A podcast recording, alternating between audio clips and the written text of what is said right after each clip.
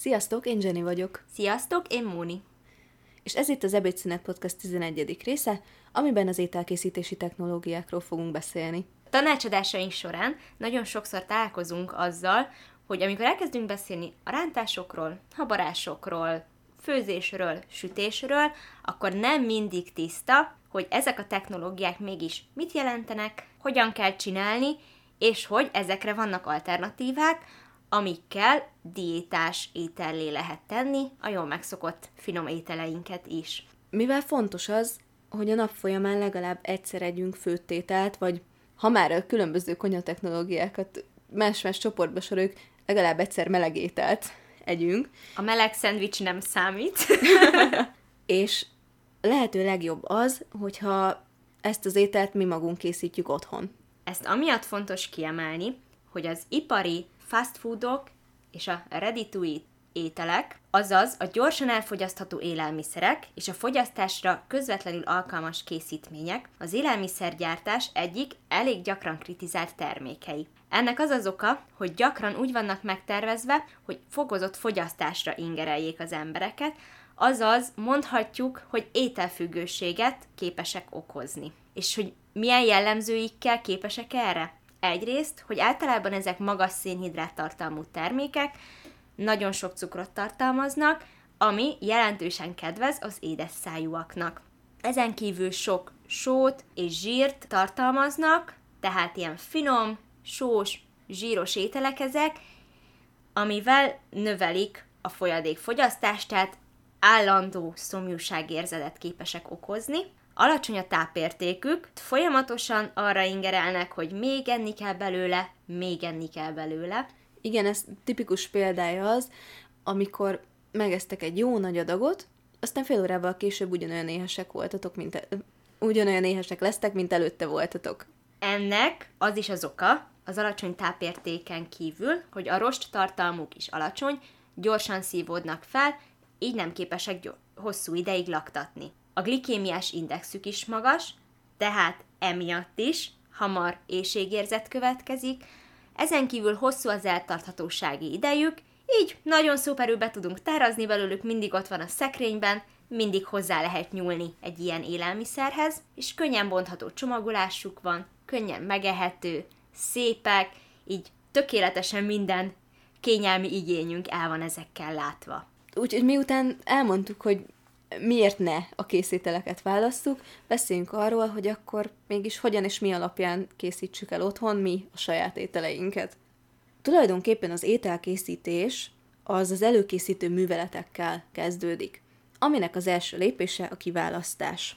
Ez már önmagában egy technológiai lépésnek számít, úgyhogy ha elmentek vásárolni, akkor azt már vehetitek egy nagyon-nagyon fontos lépésnek ahhoz, hogy egészségesebben táplálkozzatok, és utána egészségesebb ételeket tudjatok készíteni. És, Mert, bocsánat? És ha még nem hallgattátok meg az élelmiszer címke részünket, akkor tegyétek meg, mert az nagy segítség lesz ebben, hogy mégis mit nézzetek vásárlás közben. Pontosan, mert a legalkalmasabb és a legoptimálisabb alapanyag kiválasztása a cél ilyenkor. Fontos a különböző étrendi, diétás célokat szem előtt tartani, például, hogy alacsony vagy magas energiatartalmú élelmiszert szeretnétek, hogy annak milyen a fehérje, zsír, szénhidrát összetétele, hogy van-e benne hozzáadott cukor, hogy rost tartalma milyen, tehát rost gazdag vagy rost szegény, ugye beszéltünk erről is két résszel ezelőtt, illetve három résszel ezelőtt. Egyszer a múltban. hogy van olyan, akinek a magas rostartalom, van olyan, akinek az alacsony rostartalom lesz a fontos, úgyhogy ezeket is szem előtt tudjátok tartani már itt, a kiválasztásnál.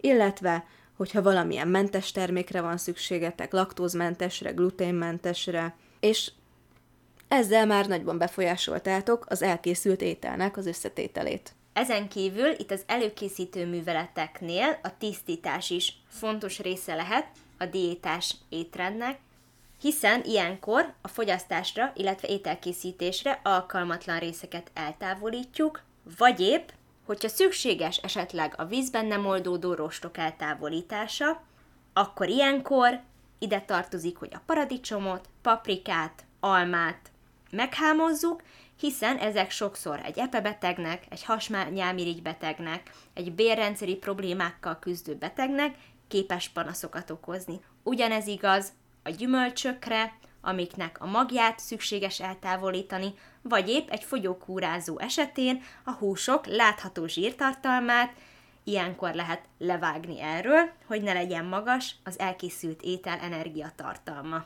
És a tisztításhoz tud még tartozni az áztatás, amivel képesek vagyunk egyrészt a fehérjéket csökkenteni valamelyest, másrészt az illóolajokat, ásványi anyagokat, mint például a káliumot. Ennek szerepe lehet ugyanúgy egy veselégtelen betegnél, illóolajok puffasztó hatása miatt az epe, hasnyálmirigy vagy májbetegeknél. Tisztítás során még szükség esetén az emészhetőségen is tudunk azzal változtatni, hogy mekkora méretűre daraboljuk az ételeket, hiszen egy darált hús például, vagy egy apróra reszelt sajt könnyebben emészthető lesz. És akkor most beszéljünk az elkészítő műveletekről, amik közül elsőnek a főzést választottuk. Főzés lényege, hogy a hőt közvetítő közeg, folyadék vagy gőz, amiben benne van maga az étel. A kész étel az pörzsönyögmentes, ami fontos szempont lehet, hogyha gyomor bérrendszeri probléma van, és szeretnénk kímélni ezt a területet. És fontos kiemelnünk még azt, hogy mikrobiológiailag tiszta, ami pedig akkor lehet fontos, hogyha valamilyen olyan állapot áll fönn, aminek csökkent immunműködés a következménye. Főzési technológiák között megemlítenénk párat, ilyen például a nyomás alatti főzés, itt gondolunk ugye egy kuktában elkészített ételre például. Ilyenkor a főzési idő rövidebb lesz, de nem kíméletesebb a hagyományos főzéshez viszonyítva, hiszen sokkal nagyobb ebben az esetben a vitaminveszteség, és az ásványi anyagok kioldódása is. Ez persze akár pozitív is lehet egy veselégtelen betegnél, hiszen hogyha kálium jelentős része ilyenkor a főzővízben kioldódik, amit utána nem fogyasztunk el, akkor ezzel jelentősen csökkenthetjük a bevitt kálium mennyiséget ugyanazzal a mennyiségű étellel. Igen, tehát fontos arról beszélni, hogy ha mondjuk egy levesről beszélünk, ahol a főző levet is tulajdonképpen megesszük, akkor ott az ásványi anyag abban benne lesz. Ha az a célunk, hogy megfőzünk valamit vízben, gőzben, majd erről mindjárt beszélünk, és azt a valamit kivesszük és különesszük meg, akkor annak már kevesebb lesz az ásványi anyag tartalma. Így lesz szerepe a diétás étkeztetésben például az előfőzésnek is. Ekkor a nyersanyaggal együtt felforraljuk a vizet, majd pár perces forralás után ezt a főzővizet elöntjük, és egy új főzővízzel folytatjuk például az ételkészítést. Hogyha ez az előfőzés ráadásul fedő nélkül történik, akkor ezzel a technikával csökkenthetjük a puffasztó nyersanyagoknak, például a káposztának, karfiolnak, kábimbónak, brokkolinak vagy a száraz hüvelyeseknek az illóolajtartalmát, amivel csökkenni fog a puffasztó hatásuk is. Ezen kívül a már említett kálium tartalma is csökkenthető a zöldségeknek. Szóval ne ijedjünk meg attól, hogyha a káposztát mondjuk fedő nélkül főzzük, és hát büdös lesz, mert azzal szépen távoznak a puffasztó anyagok. Vagy legalábbis elég nagy részük. Amiről már előbb beszéltünk, az a gőzben főzés. Az a lényege, hogy nem magával a vízzel kerül kapcsolatba a nyersanyag, hanem a vízből keletkező gőzzel. Ez abból a szempontból lehet jó, hogy tápanyag kímélő, tehát kevesebb anyag oldódik ki a vízbe, és az íz is jobban megmarad, viszont csak a zsenge, finom rostozatú nyersanyagoknál alkalmazható, például karfiolnál, brokkolinál, ez úgy néz ki, hogy egy lábasba beleteszünk valamilyen lyukacsos szerkezetet, vannak erre kifejezetten már használható ilyen kis hm. Nekem olyan, mint kis... egy virág igazából, egy ilyen kinyitható virág. Igen, vagy mint egy ilyen kis virágcserép. Igen. Ne, ne, nem tudom pontosan, hogy mi a neve, ne haragudjatok, de szerintem, hogyha rákerestek, hogy gőzben főzés eszközök, akkor biztos, hogy ki fog adni valamit, de szerintem végső esetben meg lehet próbálni egy szimpla tésztaszűrővel is a dolgot, hogyha szeretnétek ezt kipróbálni. És az a lényeg, hogy ezt még szépen lefedjük. Igen, és csak kevés vizet teszünk bele, tehát hogy az készítendő ételt a víz nem éri, hanem a lyukacsos szerkezet alatt van a vékony vízréteg. Igen, csak arra figyeljetek, hogy ha elfort a víz, akkor után kell tölteni, mert nagyon szépen oda tud égni az edénynek az alja. Gyakori ételkészítési technológia még a mindennapokban, például a sütés. Ez a főzéstől általában magasabb hőmérsékleten történik, ilyenkor a nyersanyag felületén ízes pörsanyag keletkezik, ami kiemelendő, hogy ingerelni képes az emésztőszervrendszer, úgyhogy abban az esetben, hogyha ennek a kíméletére van szükség, akkor ez az ételkészítési mód nem annyira ajánlott. Illetve mindenféle változtatásokkal tudjuk ajánlani, amiket majd mindjárt elmondunk. Ezen kívül a sütésnél ez a keletkező pörzsanyag réteg képes gátolni a tápanyagok kiadódását, Tehát, ha egészségesek vagyunk, és nincsen bélpanaszunk, vagy gyomorpanaszunk, akkor ez lehet egy módszer arra, hogy picit tápanyagdúsabb legyen az adott étel, amit eszünk. Viszont fontos, hogy egyáltalán nem mindegy, hogy ez a sütés mennyi zsíradékkal készül. Beszélhetünk zsírszegény ételkészítési módokról. Ezen belül van a zsíradék nélküli készítés, mint például a sütőzacskóban sütés, a sónsütés, vagy amikor agyagedényben sütünk, esetleg különböző erre alkalmas cepter edényekben, illetve a zsírszegény ételkészítési módokon belül megemlíthetjük még azt, amikor csak úgymond kenésnyi mennyiségű zsiradékot használunk, tehát egy teflon edényre épp hogy teszünk egy kis zsiradékot, vagy egy jénait kikenünk egy kevés zsiradékkal, és ilyenkor alufólia alatt sütünk, esetleg egy öntött vas, egy rostonsütő, vagy egy kontagrilt használunk a sütéshez. Igen, és akkor itt említeném meg azt, hogy picikét lehet csökkenteni a pörzsanyagnak a mennyiségét, hogyha például a sütőzacskót használjuk, vagy egy agyagedényt, mert hogy ezekkel tulajdonképpen le van fedve az étel, és akkor így nem tud rajta az az ízes pörzsanyag keletkezni.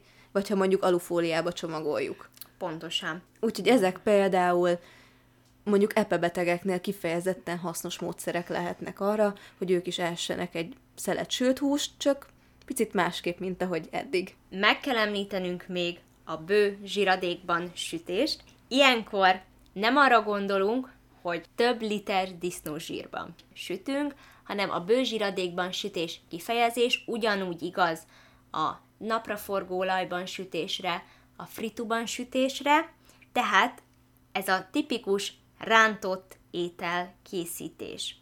Ilyenkor az étel nagyon jelentős mennyiségű zsiradékot, akár állatéredetű, akár növény eredetűről beszélünk, fog felvenni, így az energiatartalom nagyban fog emelkedni, az emészthetőség sokkal nehezebb lesz, úgyhogy erre is érdemes különböző alternatívákat használni, ilyen például az, amikor egy vékonyan olajjal kikent tepsibe, vagy esetleg sütőpapírra halmozzuk a burgonyát, vagy az elkészített panírozott ételeket, és ezt egy olajsprével vékonyan beolajozzuk, vagy esetleg egy kis szilikonecsettel, és így a sütőben megsütve készítjük el. Tapasztalat, hogy külön el kell mondani azt, hogy a bundeskenyér is bőzsírban sültnek számít. Sajnos. Igen. Úgyhogy nem csak a rántott hús, de a rántott sajt is, a sült krumpli és a bundeskenyér. Ezek általában problémát szoktak okozni, és úgy alakult ki, hogy, hogy inkább kiemelem, és, és Igen. elmondom külön mindegyiket. Igen, úgyhogy ennek a fogyasztását érdemes csökkenteni, és azért az elkészítési mód is a felsoroltak valamelyike legyen, hiszen azért ezzel sokat tehetünk az egészségünkért. Következő elkészítő művelet a párolás. Ennek előnye, hogy a kellemes íz mellett kisebb a tápanyag kioldódás is. Úgy kell csinálni, hogy a nyersanyagot kevés felhevített zsiradékba téve átpirítjuk, aztán felöntjük annyi meleg folyadékkal, hogy épp hogy ellepje. Ha valamilyen bőlevet engedő nyersanyagunk van, például gomba, akkor ott elég a saját levét használni, és aztán egy pontosan illeszkedő fedővel lefedjük, és szépen puhára úgymond főzzük, de hát tulajdonképpen pároljuk. Ezt ö, zsenge zöldségeknél lehet alkalmazni, vagy olyan zöldségeknél, amiknek nem árt, hogyha úgymond sütjük, tehát hogy nem árt nekik az, hogyha a zsiradékon átfuttatjuk, vagy például szívós húsnál, ami csak a sütéssel nem puhulna meg, például egy marhasült, vagy jó ízű húsétel elkészítéséhez is lehet használni. Például a gulyásnál mi úgy tanultuk, hogy háromszor kell zsírjára pirítani, tehát először azt is hagyományosan egy, egy ilyen párolási folyamattal szoktuk kezdeni. Itt a párolásnál érdemes kiemelni, hogy egy pörkölt is tud azért mondjuk idézőjelesen, hogy diétás lenni, tehát alkalomattán bele fog férni egy fogyókúrába is. Abban az esetben, hogyha ez nem a megszokott módon jó vastag olajréteggel készül, hanem hogyha ennél a pirítás résznél adagonként körülbelül egy teáskanálnyi valamilyen növényi olajat használunk. Ezt úgy kell elképzelni, hogyha tudjuk, hogy mondjuk 5 fős a család, 5 adag ételt készítünk, akkor 5 teáskanálnyi olajat beleszedünk az edénybe, és ezzel fogjuk elkészíteni az ételt, így jelentősen csökkenni fog a zsíradéktartalma, ezáltal az energiatartalma is. A zsírjára pirítás tulajdonképpen azt jelenti, hogy megvárjuk azt, ameddig elpárolog az összes víz az adott ételről. A párolást csoportosíthatjuk is, beszélünk egyszerű és aromás párolásról. Egyszerű párolásnál csak ez a zsiradék, nyersanyag, sóvíz, amit kell, ami kell nekünk, aromás párolásnál pedig az ízesítő anyagok is már ott vannak, tehát fűszerek, például mondjuk egy vadasnál, de azért is fontos lehet, mert ezzel lehet diétessá is tenni egy adott ételt, mert lehet a fűszerezés miatt kevesebb sót használni, lehet a fűszerezést változtatni, mondjuk a hagyományos fokhagymás, csípős paprikás verzióhoz képest inkább valamilyen zöldfűszeres irányba elmenve. Tehát az aromás párolásnál azért bőven tudunk mozogni az egészségesek és a diétára szorulók étkezése között. Hiszen egy pörkölt alapnál például, ami ezzel a párolás módszerrel készül, nagyon jelentős különbség az, hogyha már a zsiradékban a különböző nyersanyagokkal együtt a hagymát is megpirítjuk, vagy a pirítás után, mikor felöntöttük már a folyadékkal az ételt, akkor tesszük bele egybe a hagymát, így sokkal kevésbé tud panaszt okozni. Fontos arra figyelni, hogy ne hevítsük túl a zsíradékot, mert azért abban káros anyagok keletkezhetnek, illetve a telítetlen zsírsavak érzékenyek a hőre. Szóval figyeljetek arra, hogy ott ne, ne kezdjen el semmi se nagyon feketedni az edény alján. Az ételkészítés során fontos még a sűrítés. A sűrítésnél szerintem első körben mindenképp fontos kiemelnünk, egy leves esetében például, hogy a sűrített levesek a sűrítés nélküli, azaz egyszerű levesekhez képest mindig magasabb energiatartalmúak lesznek, hiszen ha más nem, legalább egy kis liszt kerülni fog hozzájuk, így fogyókúra esetén inkább az egyszerű, sűrítés nélküli leveseket fogjuk javasolni, míg abban az esetben, hogyha testtömeg növelés a cél, akkor érdemes ezeket a sűrített ételeket használni. De azért itt sem kell végletekben gondolkodni, tehát elég széles a skála, mint tudunk mozogni, mert nem mindegy, hogy azt az adott levest mondjuk egy 30%-os tejszínnel habartam be, vagy egy kis kefirrel. Át is beszéljük egy kicsit, hogy milyen alternatívák vannak a rántás, a habarás esetén, hogy azért mindenki megtalálja a számára megfelelőt. És akkor beszéljünk is először a rántásról. Ennek az alapja, hogy a zsíradékot, ami lehet sertészsír, olaj, margarin, vaj, illetve a lisztet fogjuk összehozni. De hogy milyen módon, azt majd mindjárt csoportosítjuk. Hagyományosan a rántás úgy néz ki, hogy felhevített zsiradékba beletesszük a lisztet, és megpirítjuk. Ennek a pirítási foka az befolyásolja az emészthetőséget, tehát van, van olyan rántás, amikor csak épp hogy megpirítjuk, van olyan például ez a zsemleszínű rántás, amikor azért barnábbra pirítjuk a lisztet. Ezután felöntjük hideg vízzel, és csomómentesre keverjük, és a forrásban lévő ételbe beleöntjük, szépen belecsurgatjuk, és addig forraljuk, ameddig ezt a nyers liszt ízét el nem főtte. De másik verzió, a diétás rentes, amikor szárazon pirítjuk a lisztet, és utána hidegen keverjük hozzá a zsiradékot, majd a víz és a többi lépés. És van a szárazrentes, amikor a lisztet megpirítjuk szárazon, felöntjük, és úgy megy az adott ételbe, tehát zsiradékot nem használunk. Abban az esetben, hogyha például egy főzeléket szeretnénk rántással sűríteni, akkor egy kiló zöldség esetén kettő csapott evőkanál lisztet és kettő evőkanál olajat érdemes használni a rántáshoz. Gyakran alkalmazzuk még a sűrítési módok közül a habarást is. A habarásra jellemző, hogy az így sűrített ételek emészhetőségek könnyebb, hiszen itt ebben az esetben kimarad mind az zsiradék, mind a liszt pirítása. A habarás lehet egyszerű habarás, ebben az esetben vízben, vagy például csontlében keverjük el az ételhez adandó lisztet.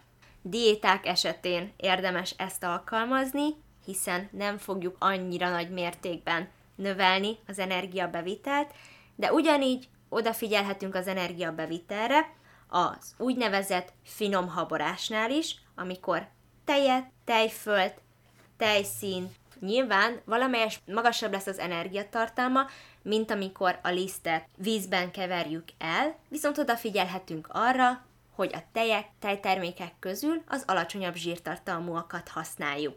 Fontos elmondanunk, hogy a habarásnál nem szabad megfeledkezni a hozzámelegítésről sem, mert különben csúnya, kicsapódott tejfölünk, kefirünk lehet mondjuk egy levesben, amit ugye nem szívesen fogyasztunk el. Szóval, úgy néz ki ez a hozzámelegítés, hogy miután szép simára kevertük a folyadékban a lisztet, fogunk egy kanalat, merőkanalat, és egy picit az adott mondjuk levesből átmerünk ebbe a habarásba. Szépen elkeverjük, aztán még egy picit átmerünk a levesből a habarásba, azt is elkeverjük. Ezt addig folytatjuk, ameddig a habarásunk ugyanolyan hőmérsékletű nem lesz, mint a készítendő levesünk. Amikor ez megvan, akkor fogjuk a habarást, és szépen lassan, óvatosan, kevergetés mellett hozzácsurgatjuk a leveshez. És akkor nem fog kicsapódni, remélhetőleg, és innentől kezdve már csak addig kell hőkezelni, ameddig az a lisztes íze el nem tűnik. Nekem nem tudom igazából megmondani, hogy miért, de az egyik kedvenc sűrítési módom, tehát tényleg amihez lehet, én, én ezt használom, az a hintés, vagy más nyilván a lisztszórás. Ez csak a párolással felpuhított alapanyagból készülő ételek sűrítésénél alkalmazható. Ilyenkor nagyon finom, pörzsanyagban gazdag étel készíthető, miután párolással úgymond készen vagyunk, tehát az úgymond főzőlevét már elfőtte az alapanyag, amikor zsírjára pirítjuk az ételt, akkor hozzáadjuk a lisztet, ezzel egyenletesen elkeverjük, ezt is picit összepirítjuk, ezután újra felöntjük folyadékkal, és addig forraljuk, míg a liszt nyers íze el nem tűnik. Ez az ételkészítési mód, így nagyon finom főzelékeket fog eredményezni. Még két sűrítési dúsítási eljárásról beszélnénk nektek, és itt fontos kiemelni a dúsítás szót. Ezek közül az első a legírozás, amit krémlevesek, krémmártások kiegészítő sűrítésére lehet használni. Alapvetően dúsít, hiszen tejszínt és tojássárgáját használunk hozzá, vagy esetleg tejfölt. Tehát uh, itt azért gondoljatok bele abba, hogy már alapvetően magasabb energiatartalmú alapanyagokhoz nyúlunk, amivel egy sűrített levest fogunk készíteni. Tehát, hogyha fogyókúráztok, akkor nem biztos, hogy a legírozás lesz a legjobb módszer, amit használhattok az ebéd elkészítéséhez, de hogyha szeretnétek kicsit testtömeget növelni, akkor érdemes ilyen módszereket kipróbálni. Ugyanez igaz a montírozásra is, Ebben az esetben fagyott vajat vagy margarin kockákat keverünk az ételhez, elsősorban például krémlevesekhez, ettől szép, bársonyos fényű lesz, illetve megakadályozza, hogy a felületén úgymond bőr képződjön. A kettőt lehet egyébként együtt is használni. Igen, az egy ilyen csodálatos energiabomba lesz. És akkor beszéljünk még egy pár szót az ízesítésről. Az okostenyér részben már említettük, hogy érdemes csökkenteni a sóbevitelt, mivel alapvetően jóval több sót fogyasztunk, mint ajánlott lenne, és főleg abban az esetben igaz ez a sócsökkentési javaslat, hogyha magas vérnyomás betegség áll fönn. Ízesítés során csökkenthető a sóhasználat, például ízáthangolással, ami azt jelenti, hogy inkább a savanykás vagy az édeskés ízek felé megyünk el, amikhez alapvetően ugye nem, nem használunk annyi sót. De fűszerezéssel is csökkenthető a sóhasználat. A vasfő például nagyon szuper só helyettesítő. De ezen kívül azért végtelen mennyiségű fűszert lehet használni. A finom íz kialakítására ilyen lehet például a kakukkfű, majoranna, köménymag, lestyán, rozmarin, bazsalikom, vagy akár egy citromhéj, narancshéj is. Maga a pörzsanyag képzés is segített abban, hogy egy picikét csökkentsük a só mennyiséget, hiszen ahogy beszéltünk róla, ez egy nagyon ízes dolog, úgyhogy már önmagában lehet, hogy megér egy kóstolást. Pörzsanyagot tudunk növelni például pirítással, pörköléssel, vagy grillezett ételek készítése során, vagy a már említett sütésnél.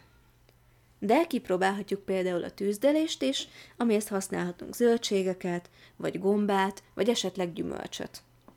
Pácolásnál érdemes odafigyelnünk arra, hogy ne a közkedvelt vegetát, delikátot használjuk, hanem helyette, ha ilyesmi ízesítő anyagokat kedvelünk, akkor inkább a sómentes, szárított zöldségmixeket használjuk. De ezen kívül készíthetünk még különböző ecetes, zöldfűszeres pácokat is.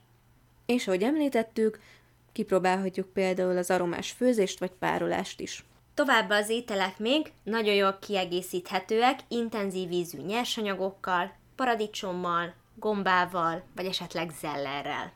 Ha felmerült bármilyen kérdésetek esetleg az ételkészítési technológiákkal kapcsolatban, akkor ezeket nyugodtan tegyétek föl a Facebook csoportunkban, amit ebédszünet néven találhattok meg. Ez egy zárt csoport, a jelentkezésnél három kérdésre kell válaszolni, erre válaszoljatok nekünk, hogy minél személyre szabottabbak lehessenek majd a podcast részeink. Illetve kövessetek minket Facebookon, van egy oldalunk is, az Ebédszünet Podcast hitelesen a táplálkozásról oldal, ahonnan pedig meg tudjátok osztani a posztjainkat, és ezzel tudtok minket támogatni, hogy minél több emberhez eljussunk. Van egy Insta oldalunk is, ahol mindenféle szuper képeket osztunk meg, és ha esetleg olyan kérdésetek lenne, amit nem mertek mások előtt feltenni, akkor írjatok nekünk e-mailt az ebédszünetpodcast kukacgmail.com-ra. Köszönjük szépen, hogy meghallgattatok minket, találkozunk a következő epizódban. Sziasztok! Sziasztok!